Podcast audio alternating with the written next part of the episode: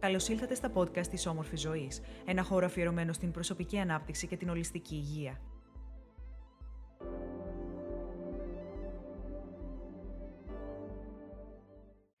Η Σοφία Βλάχου είναι αρκετά χρόνια στο χώρο των εναλλακτικών θεραπείων και εφαρμόζει τον βελονισμό, την ρεφλεξιολογία και τη μάλαξη σε συνδυασμό με το NLP και την υπνοθεραπεία. Είχα τη χαρά να τη γνωρίσω και να μιλήσουμε, τόσο για τις θεραπείες που κάνει, όσο και για την περιπέτεια των παιδιών της. Φωτεινό χαμόγελο, αυθορμητισμός, απλότητα και μία σιγουριά. Ξέρει τι κάνει και ξέρει πως η θεραπεία είναι εκεί, αρκεί να την εμπιστευτείς. Σοφία, χαίρομαι πάρα πολύ που είμαστε μαζί. Ασχολείσαι θεραπευτικά αρκετά χρόνια με τη ρεφλεξολογία και τον βελονισμό. Πώς λειτουργούν αυτές οι πρακτικές; Η ρεφλεξολογία και ο βελονισμός λειτουργούν πρώτα ως πρόληψη θεραπείας και μετά θεραπευτικά, ως προς το σύνολο του ανθρώπου, ανάλογα με τις υπάρχουσες ανάγκες του. Σε οποιοδήποτε τώρα σύμπτωμα, συγγνώμη, καλείται να συνεισφέρει και η ρεφλεξολογία και ο βελονισμός ολιστικά και ολοκληρωτικά. Αυτά μου ακούγονται πολύ ενδιαφέροντα. Τι είδους παθήσεις έχεις αντιμετωπίσει; Έχω αντιμετωπίσει με βελονισμό περιπτώσεις όπως σκληρής καταπλάκας, καρκίνο σε όλα τα στάδια, Πάρκινσον, ιδιοπαθή τρόμο, εγκεφαλική παράλυση, ε, πόνους μυοσκελετικούς διαφόρων αιτιών, ε, κινητικές δυσλειτουργίες και προβλήματα λόγου μετά από εγκεφαλικό επεισόδιο, κόποση, καθώς και περιπτώσεις ψυχολογικών θεμάτων, άγχος, κρίσης πανικού και φυσικά έχω κάνει πολύ και αποτελεσματική δουλειά σε σχέση με την απώλεια βάρους. Στην ε, ρεφλεξολογία έχω αντιμετωπίσει θέματα υπνίας, πεπτικού συστήματος όπως σπαστική κολίτιδα, ηρεμίας και ευεξίας του οργανισμού, πόνους μυοσκελετικούς και πολλά άλλα. Έχω αντιμετωπίσει από το 2005 που εργάζομαι αρκετές και διαφορετικές περιπτώσεις, μια που και ο κάθε άνθρωπος είναι μοναδικός και ιδιαίτερος. Αυτό είναι πολύ σημαντικό στοιχείο που τονίζει τη μοναδικότητα και την ιδιαιτερότητα του καθενός.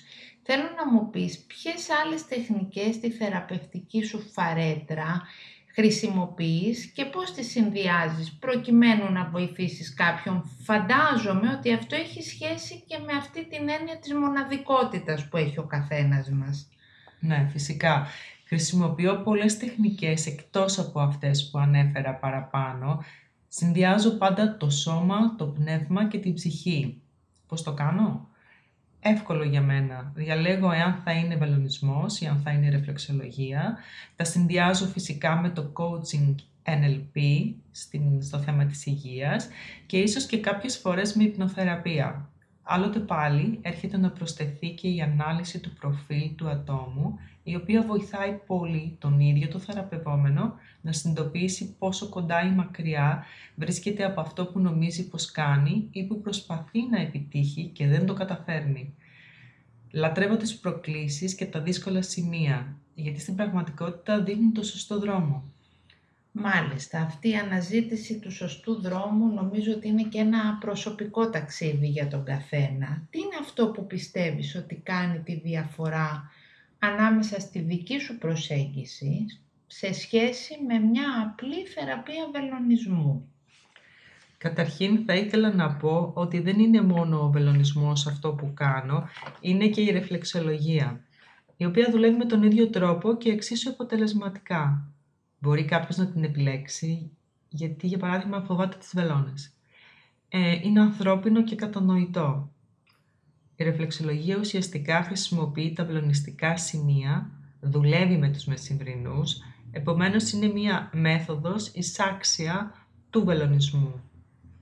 Όμως για να επανέλθω στην ερώτησή σου, θέλω να πιστεύω ότι αυτό που κάνει τη διαφορά στη δική μου προσέγγιση είναι η δυνατότητά μου να προσεγγίζω τα θέματα που μπορεί να έχει κάποιος και με το εργαλείο του NLP και του coaching. Με αυτόν τον τρόπο μπορώ πραγματικά να βοηθήσω πολύ πιο ολοκληρωμένα, ενθαρρύνοντας και το θεραπευόμενο να δει συνειδητά το ποιος είναι. Τι του συμβαίνει, από πού προκύπτει, από πού προκύπτει αυτό. Δεν φαντάζεσαι πόσο μπορούν όλα αυτά να απογειώσουν τη θεραπεία και να δώσουν καλύτερα αποτελέσματα.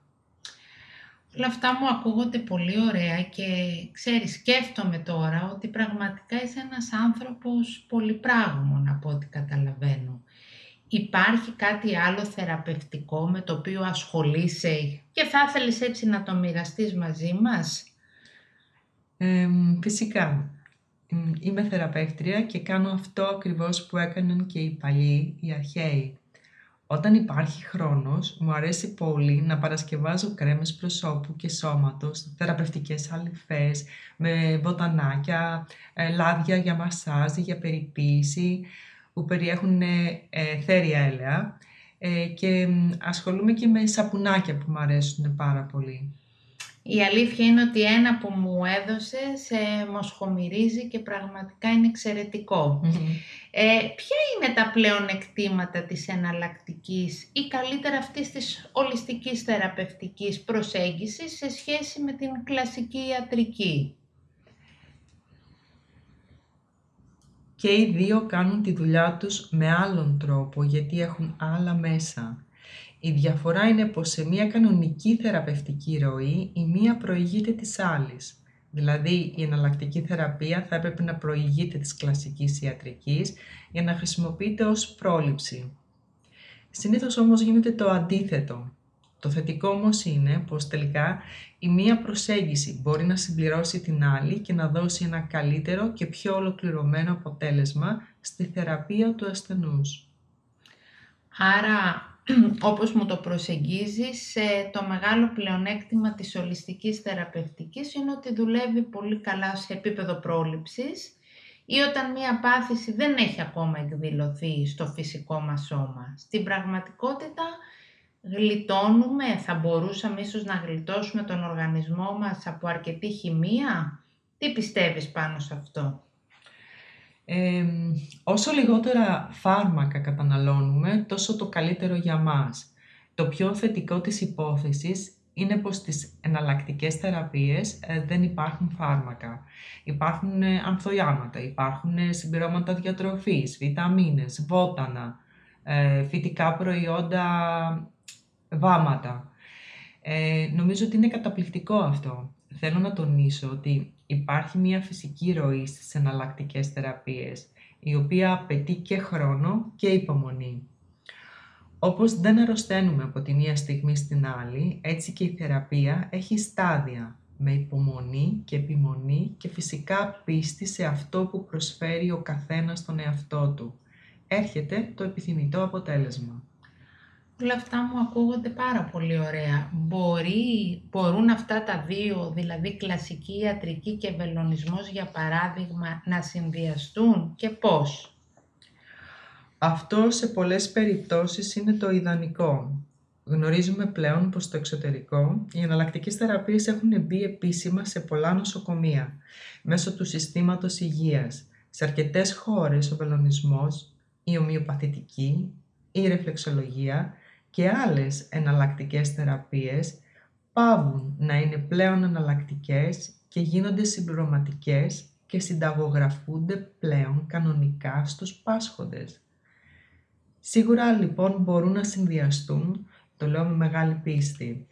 Έχω συνεργαστεί, για παράδειγμα, με ανθρώπους που ήταν στο νοσοκομείο με καρκίνο ακολουθούσαν όλα τα ιατρικά πρωτόκολλα και ταυτόχρονα δεχόντουσαν από μένα βελονισμό για την ενδυνάμωση του ανοσοποιητικού τους. Όπως έλεγε και ο Ιπποκράτης, κάλλιον το προλαμβάνει ή το θεραπεύει.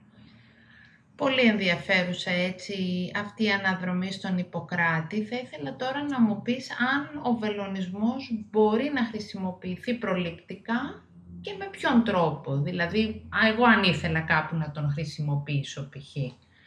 Θα ήταν σπουδαίο να ξεκινήσει κάποιος με τον βελονισμό ή την ρεφλεξολογία, χωρίς απαραίτητα να αντιμετωπίζει κάποιο σοβαρό θέμα υγείας, απλά και μόνο για την ευεξία και την πρόληψη. Θα έβλεπα άμεσα τη διαφορά στον τρόπο που αισθάνεται το σώμα του και το επίπεδο της υγείας του συνολικά. Με αυτές τις θεραπείες και επιπλέον με το NLP και το coaching, όπως εγώ τα χρησιμοποιώ, μπορεί κάποιος να αντιμετωπίζει διάφορα υγείας θέματα που θα του παρουσιαστούν πριν ακόμα αυτά γίνουν σοβαρά. Δουλεύοντας μαζί μου με αυτά τα εργαλεία κάποιος αποκτά μία σχέση με το σώμα του πιο συνειδητή. Μέσα από την παρατήρηση μπορεί να εντοπίσει πράγματα, αλλαγές στη λειτουργία, μικρές ενδείξεις και να τα επικοινωνήσει. Από εκεί και έπειτα είναι δουλειά του θεραπευτή να λειτουργήσει άμεσα και αποτελεσματικά. Μέσα από όλο αυτό που περιγράφεις, ε, διαφαίνεται η ανάγκη το να υπάρχει ένα κομμάτι σχέσης θεραπευτή και θεραπευόμενου. Ένα δέσιμο, μία εμπιστοσύνη. Πόσο σημαντική είναι αυτή; Θα ήθελα λίγο σε αυτό το κομμάτι να τοποθετηθείς. Η σχέση θεραπευτή και θεραπευόμενου είναι πάρα πολύ σημαντική. Κτίζεται βήμα-βήμα και περιέχει αμοιβαία εμπιστοσύνη, αγάπη, πίστη και ελπίδα για το καλύτερο. Είναι μια σχέση πολύ δυνατή που δεν μπορεί παρά να είναι σχέση εμπιστοσύνης. Το θέμα είναι να πιστεύεις τη μέθοδο που χρησιμοποιείς και όλα τα άλλα έρχονται μόνα τους μέσα από την αλληλεπίδραση. Τι είναι δηλαδή αυτό που ακριβώς έρχεται, πώς θα μου το περιέγραφες; Πρώτα απ' όλα αίσθημα χαλάρωσης και ηρεμίας. Στη συνέχεια τακτοποίηση των σκέψεων και του χώρου μέσα μας. Πολύ σημαντικό. Κάπως έτσι προχωράει στην εξέλιξη η ύπαρξή μας. Οι σκέψεις δεν μένουν βαλτωμένες. Το πνεύμα μας παραμένει καθαρό και διαβιές. Ολόκληρο το σύστημά μας είναι γεμάτο πληρότητα, ενώ βρίσκεται συγχρόνως σε διαρκή κίνηση. Υπάρχει λόγος λοιπόν να νοσήσει κανείς όταν είναι σε ισορροπία; Ακούγεται φιλοσοφικό, όμως είναι πολύ απτό. Αφορά το ενεργειακό, αλλά και το φυσικό μας σώμα. Αυτά μου αρέσουν πολύ. Πιστεύεις ότι πρέπει να επιλέξουμε έναν άλλο τρόπο ζωής προκειμένου να είμαστε υγιείς; Και ποιος είναι αυτός; Σίγουρα επιλέγοντας έναν φυσικό τρόπο ζωής, η υγεία θα έρθει πιο αποτελεσματικά. Η ζωή στην πόλη δεν είναι εύκολη και σίγουρα δεν είναι το φυσικό μας περιβάλλον. Πρέπει να μάθουμε να αναζητούμε την ενέργεια της φύσης και την κάθαρση που μας προσφέρει. Για μένα υπάρχει ένα τρίπτυχο που είναι πολύ στενά συνειφασμένο με την καλή υγεία σώματος και πνεύματος και αυτό είναι κίνηση, ποιοτικός ύπνος και σωστή διατροφή. Αυτό ακούγεται έτσι ένα πολύ δυνατό σχήμα. Ακούμε τελευταία πολύ συχνά τον όρο φάσια. Θέλεις να μας πεις τι είναι και πώς παρεμβαίνουμε θεραπευτικά σε αυτή; Όταν λέμε φάσια, εννοούμε ένα δίκτυο ινών το οποίο περιτυλίγει αλλά και διαχωρίζει όλες τις δομές του σώματός μας. Τους μύες, τα σπλάχνα, τα οστά, ε, τα νεύρα, τα όργανά μας. Η φάσια ή αλλιώς περιτονία μεταφέρει πληροφορίες και ουσιαστικά φέρει το αποτύπωμα των συναισθημάτων μας στο σώμα. Η θεραπεία της είναι ιδιαίτερη και βασικό της χαρακτηριστικό είναι το θεραπευτικό άγγιγμα. Καθαρίζει το σώμα από επιβαρυντικές ενέργειες. Μάλιστα. Υπάρχει θεραπεία στο, στο σώμα όταν η ψυχή νοσεί, δηλαδή αν έχουμε ένα βάρος στην ψυχή μας, πώς αυτό αποτυπώνεται; Το σώμα και η ψυχή είναι συνοδοιπόροι. Οι δυσκολίες της ψυχής αποτυπώνονται ολοκάθαρα στο σώμα, αρκεί να μπορούμε να τις δούμε. Πρέπει να φροντίζουμε και τα δύο με τις ανάλογες θεραπευτικές προσεγγίσεις. Πιστεύεις Σοφία πως το κοινό χρειάζεται κάποια ειδική ενημέρωση σε σχέση με τις εναλλακτικές θεραπείες για να γίνει έτσι πιο ξεκάθαρος ο χώρος που έχουν. Αυτό είναι ένα από τα πράγματα που με απασχολούν πάρα πολύ. Ε, ευχαριστώ που μου δίνεις την ευκαιρία να το εκφράσω. Θα ήθελα πολύ να ασχοληθώ με το δύσκολο αυτό κομμάτι. Είναι αλήθεια πως το κοινό χρειάζεται εκπαίδευση όσον αφορά τις εναλλακτικές θεραπείες προκειμένου να μπορέσουν να κατανοηθούν μεγάλα κομμάτια τους. Ο κόσμος πρέπει να μάθει τις αλήθειες και να φύγει από τους μύθους. Αυτό που θέλω είναι να δημιουργήσω μικρές τέτοιες ομάδες εκπαίδευσης σχετικά με τις εναλλακτικές τεχνικές υγείας. Αυτό πραγματικά έχει ενδιαφέρον γιατί η εκπαίδευση σε όλους τους τομείς είναι ένα πολύ δυνατό εργαλείο.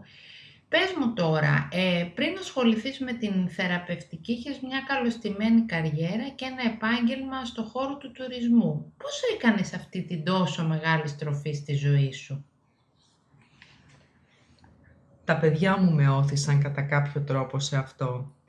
Τα ίδια χρειάστηκε να κάνουν μεγάλο αγώνα και μου έδωσαν και μένα μαθήματα ζωής. Έκανα λοιπόν το όνειρό μου πραγματικότητα.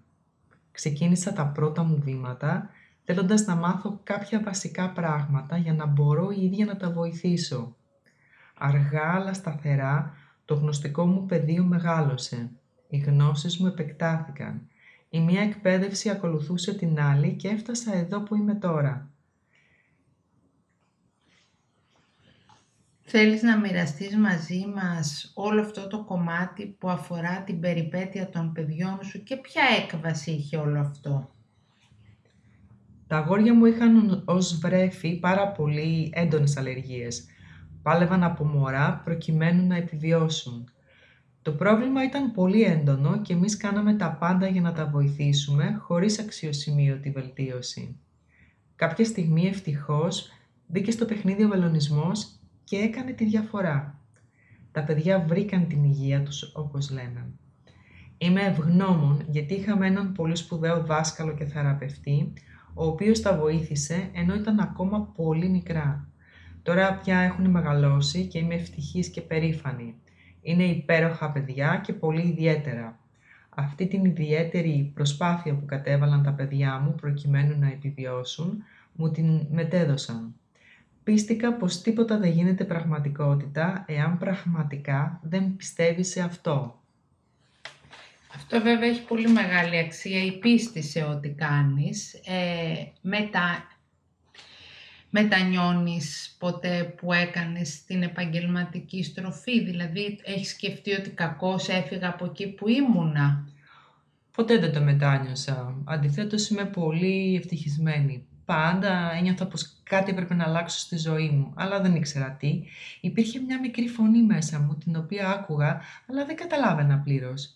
Η περιπέτεια με τα παιδιά μου έδωσε πολλές απαντήσεις. Τα ίδια τα παιδιά, η θεραπευτική τους πορεία μου έδειξε το δρόμο. Και έμαθα πως η ζωή πάντα κάτι σου παίρνει, κάτι σου χαρίζει. Όπως λένε και οι Κινέζοι, το γιν είναι μέσα στο γιάν και αντίστροφα. Η κάθε κατάσταση έχει αρνητικό αλλά και θετικό και αντίστροφα. Η ισορροπία είναι το παν και οι προγόνοι μας το γνώριζαν πολύ καλά αυτό.